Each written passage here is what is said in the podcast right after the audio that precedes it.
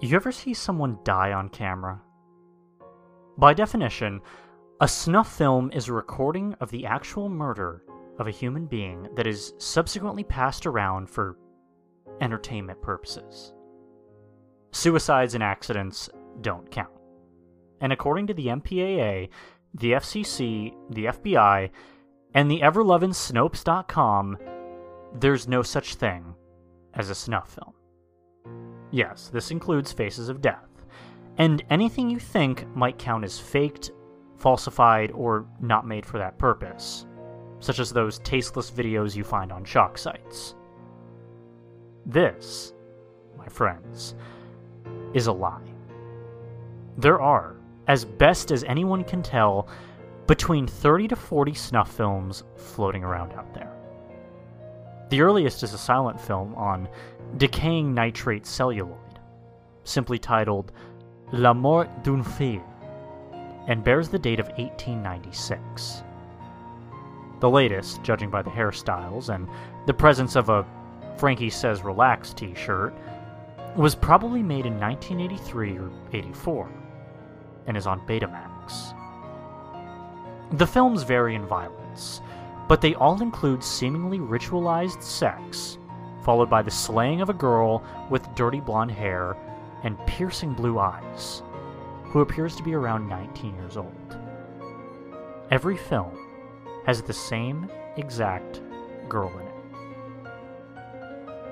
Of course, nobody believes in snuff films. It's just too sick to be real, right?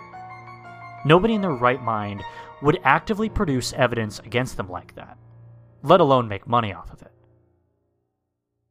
Well, Al Goldstein, publisher of Screw Magazine, has a standing offer of $1 million American for the one who can find a real, commercially sold snuff movie. The offer has been in place for years, and nobody has claimed it. And for good reason. I mean, you don't buy a carton of cigarettes and then sell it for half or a third of the price, do you? Besides, as far as I know, nobody has ever taken one of these films home, seeing as they aren't sold as everybody thinks. There's too much of a risk. You pay to view a screening of it. Nobody ever held a copy of these films, except, of course, for the few people who actually make money off of them. And as far as I know, there are only 3, all male. Actually, the only females involved in these movies are the victims. Not all movies contain rape or sex of any kind, but, you know, it's not uncommon, especially with the few starring children as victims. This all may sound a bit odd to you, but of course it does. It involves something that just can't exist, right? It is, though, very hard to get attendance of one of these screenings. You need to be invited.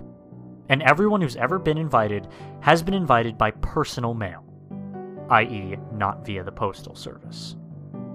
The letters are apparently drenched in some chemical that makes the paper dissolve after a certain amount of time outside the envelope, possibly in contact with air or light. I don't know. All I know is that these people are clever, and they take their measures. If they know who I am, they'd surely kill me, maybe even make me into a movie star. Then I'd be shown in their little cinema. It's quite a dark place, seeing as the only lights are candles situated around the screening room. The entrance to the snuff cinema is that of a decrepit old factory, reminiscent of a slaughterhouse.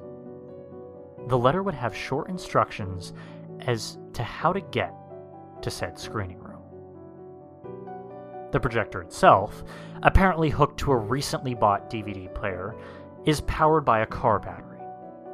I've been told that they used to use a small gas engine back in the 30s. The chairs are the same old tables that were once used as slaughter benches. And as soon as the screening is over, all the guests, maximum 10 or so, or threatened to leave immediately, through 3 different exits with 30-minute intervals. The exits are different from the entrance, as they lead to underground tunnels, possibly old sewers, that lead to back alleys in different parts of the city. The crew, i.e. the people with the films, quickly vanish, probably through a fourth exit. If you managed to find the screening room after a screening, you wouldn't know it was ever used for anything like that. It just looks like a walk-in freezer, with white walls, meat hooks still in the ceiling, and, of course, the tables, still with obvious marks of old, dried blood. There are about 120 snuff films to be viewed in just this one cinema, and there are probably more throughout the world, each categorized by victim, method of killing, whether sex is involved, and whether it takes place pre or post-mortem, and by level of brutality.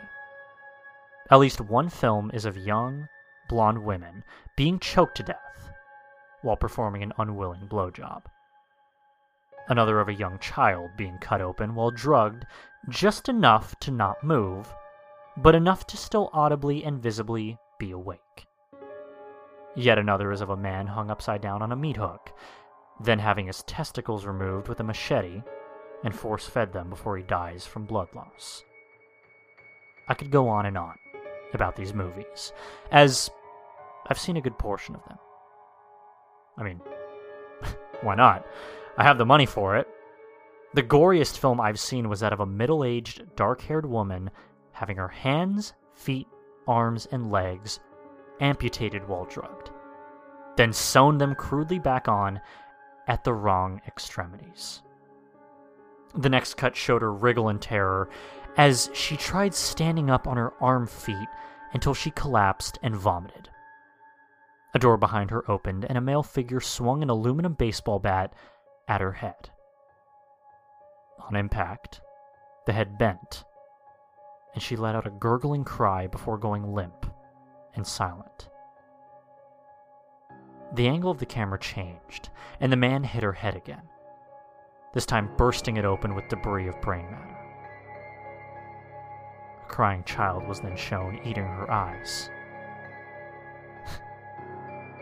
I gotta say, it was the most satisfying movie I've ever made.